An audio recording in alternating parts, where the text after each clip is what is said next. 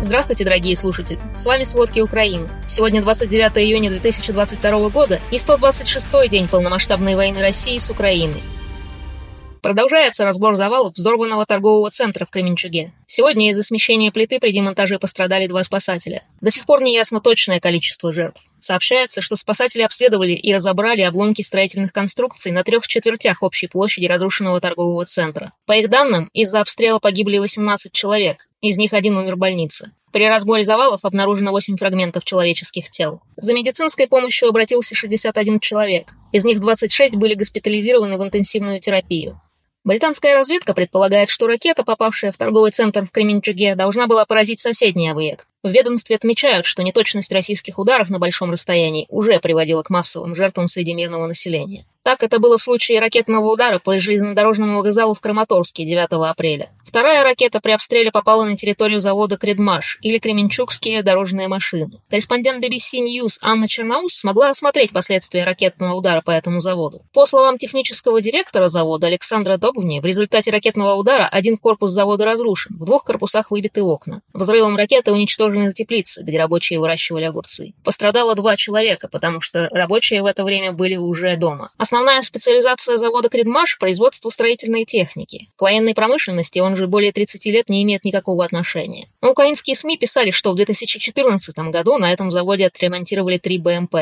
Но ни корреспонденты BBC News, ни корреспонденты Associated Press, ни многочисленные свидетели ракетного обстрела в Кременчуге не подтверждают российскую версию о детонации. Напомним, по версии России, на территории Кредмаша якобы находились вооружения и боеприпасы, детонация которых после попадания ракеты могла привести к пожару в ТРЦ Ам-100. Вторичной детонации не было. Все указывает именно на то, что первая ракета попала в торговый центр, и ракетный обстрел привел к гибели десятков людей. Тем более не выдерживает критики российская версия об украинской провокации. Сегодня российские войска обстреливали ракетами юг Украины. В Николаеве не обошлось без жертв и разрушений. Утром российская ракета попала в многоэтажку. Как сообщает глава областной военной администрации Виталий Ким, известно о пяти раненых и четырех погибших. Под завалами находятся живые люди. В многоэтажке полностью разрушен один подъезд. Спасатели с помощью автолестницы помогают эвакуироваться жителям соседнего подъезда. Утром Россия выпустила по Николаеву не менее десяти ракет. А в Херсонской области, как сообщает Интерфакс, началась подготовка к так называемому референдуму о самоопределении. Об этом заявил назначенный российскими властями заместитель главы Временной администрации региона Кирилл Стремоусов. В видеообращении он сказал, «Мы готовимся к референдуму, и мы его проведем. Херсонская область примет решение и присоединится к России, станет полноценным субъектом». Ранее он заявлял, что референдум может пройти осенью 2022 года. Тем временем под завалами автотранспортного предприятия в Днепре, по которому военнослужащие России ударили вчера вечером, обнаружили тела двух погибших, мужчину и женщину. Эти люди оказались в эпицентре взрыва. Как сообщает глава Днепропетровской областной военной администрации Валентин Резниченко, эти люди не были военными и не располагали никаким оружием. Резниченко напомнил, что накануне российская армия направила в Днепропетровскую область шесть ракет. Четыре из них украинские военные сбили.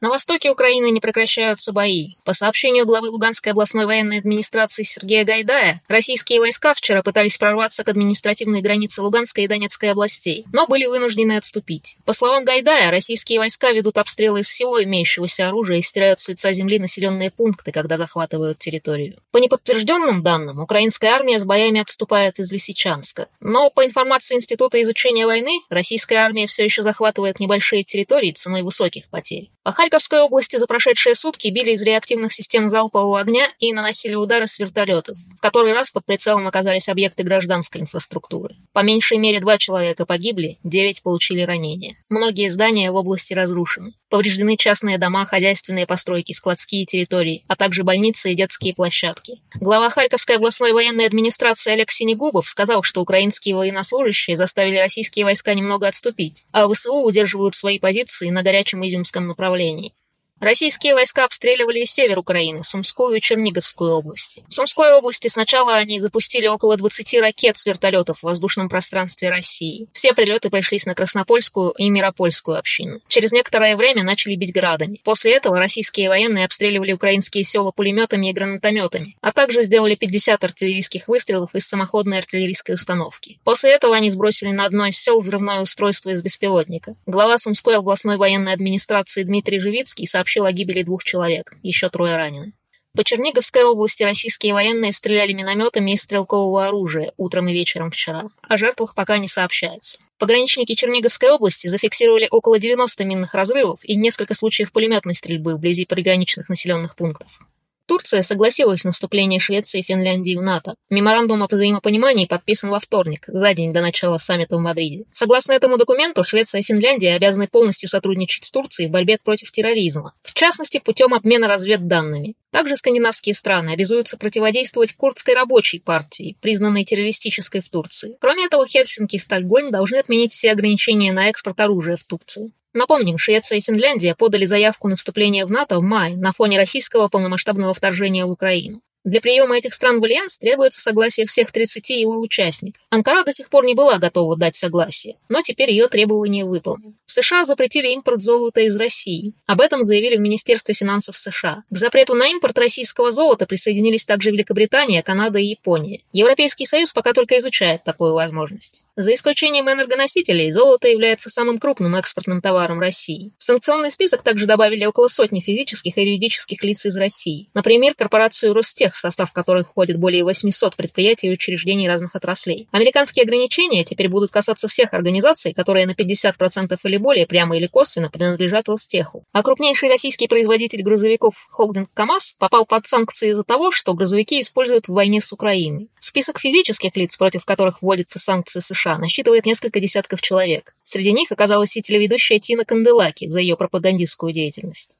В то же время европейские страны стараются помочь Украине оружием и деньгами. Так, Финляндия выделит дополнительные 70 миллионов евро на гуманитарную помощь Украине и сотрудничество в сфере развития. Об этом сообщило Министерство иностранных дел Финляндии. До этого, с 24 февраля, Финляндия уже выделила для поддержки Украины около 20 миллионов евро. Тем временем министр вооруженных сил Франции Себастьян Лекарну заявил, что Украина получит в Париже значительное количество бронированных автомобилей УАВ. Эту технику разработали еще в 70-х годах, но эти БТР отличаются проходимостью и скоростью, скоростью, а также универсальны и могут проходить неглубокие водные препятствия. Этот бронетранспортер может перевозить до двух тонн грузов, а его броня защищает экипаж от осколков артиллерийских снарядов и противопехотных мин. Еще французское правительство рассматривает возможность поставки Украине противокорабельных ракет «Экзоцет». Эти ракеты остаются незаметными для противника до достижения критического сближения с целью. Пока окончательное решение по этому поводу еще не приняты. Напомним, в середине июня, во время визита в Киев, президент Франции Эммануэль Макрон объявил о поставке в Украину еще шести дополнительных самолетов самоходных артиллерийских установок «Цезарь», флагмана французской артиллерии. Эта небольшая пробная партия покажет, насколько украинские войска хорошо обращаются с оружием. Если ВСУ не допустит захвата артиллерийских установок противникам, им поставят партию больше.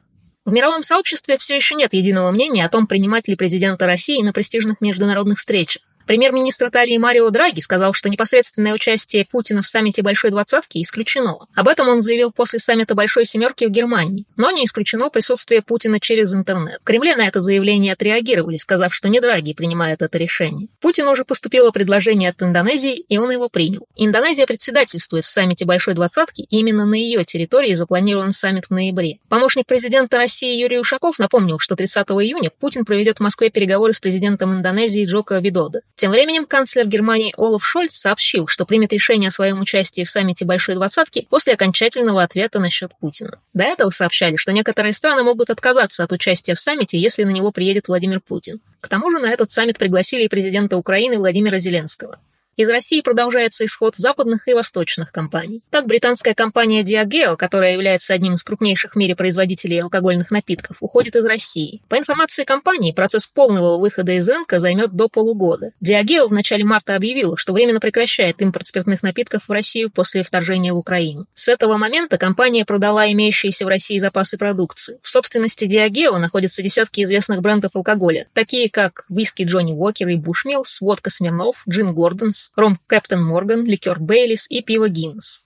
А японский автопроизводитель Nissan решил приостановить производство в России на 6 месяцев. В компании считают, что ситуация в Украине станет еще более серьезной и затяжной. Об этом пишет Рейтер со ссылкой на заявление гендиректора компании Макото Учида. Тем не менее, после вторжения России в Украину, российский рынок решили покинуть не менее 3% японских компаний. Этот показатель является самым низким среди стран Большой Семерки, как пишет Japan Today. Значительное число японских фирм с осторожностью относятся к выходу из России. Многие из них приостановили свою деятельность в надежде возобновить бизнес в обозримом будущем. Только 4 из 168 японских компаний, работающих в России, решили прекратить свою деятельность в стране. В Японии это объясняют тем, что в отличие от США, предприятия заранее не создавали подробных планов ухода. Ранее сообщалось, что Япония анонсировала новый пакет санкций против России. Токио заморозит активы 70 физических и юридических лиц, а экспортные ограничения будут введены против 90 организаций.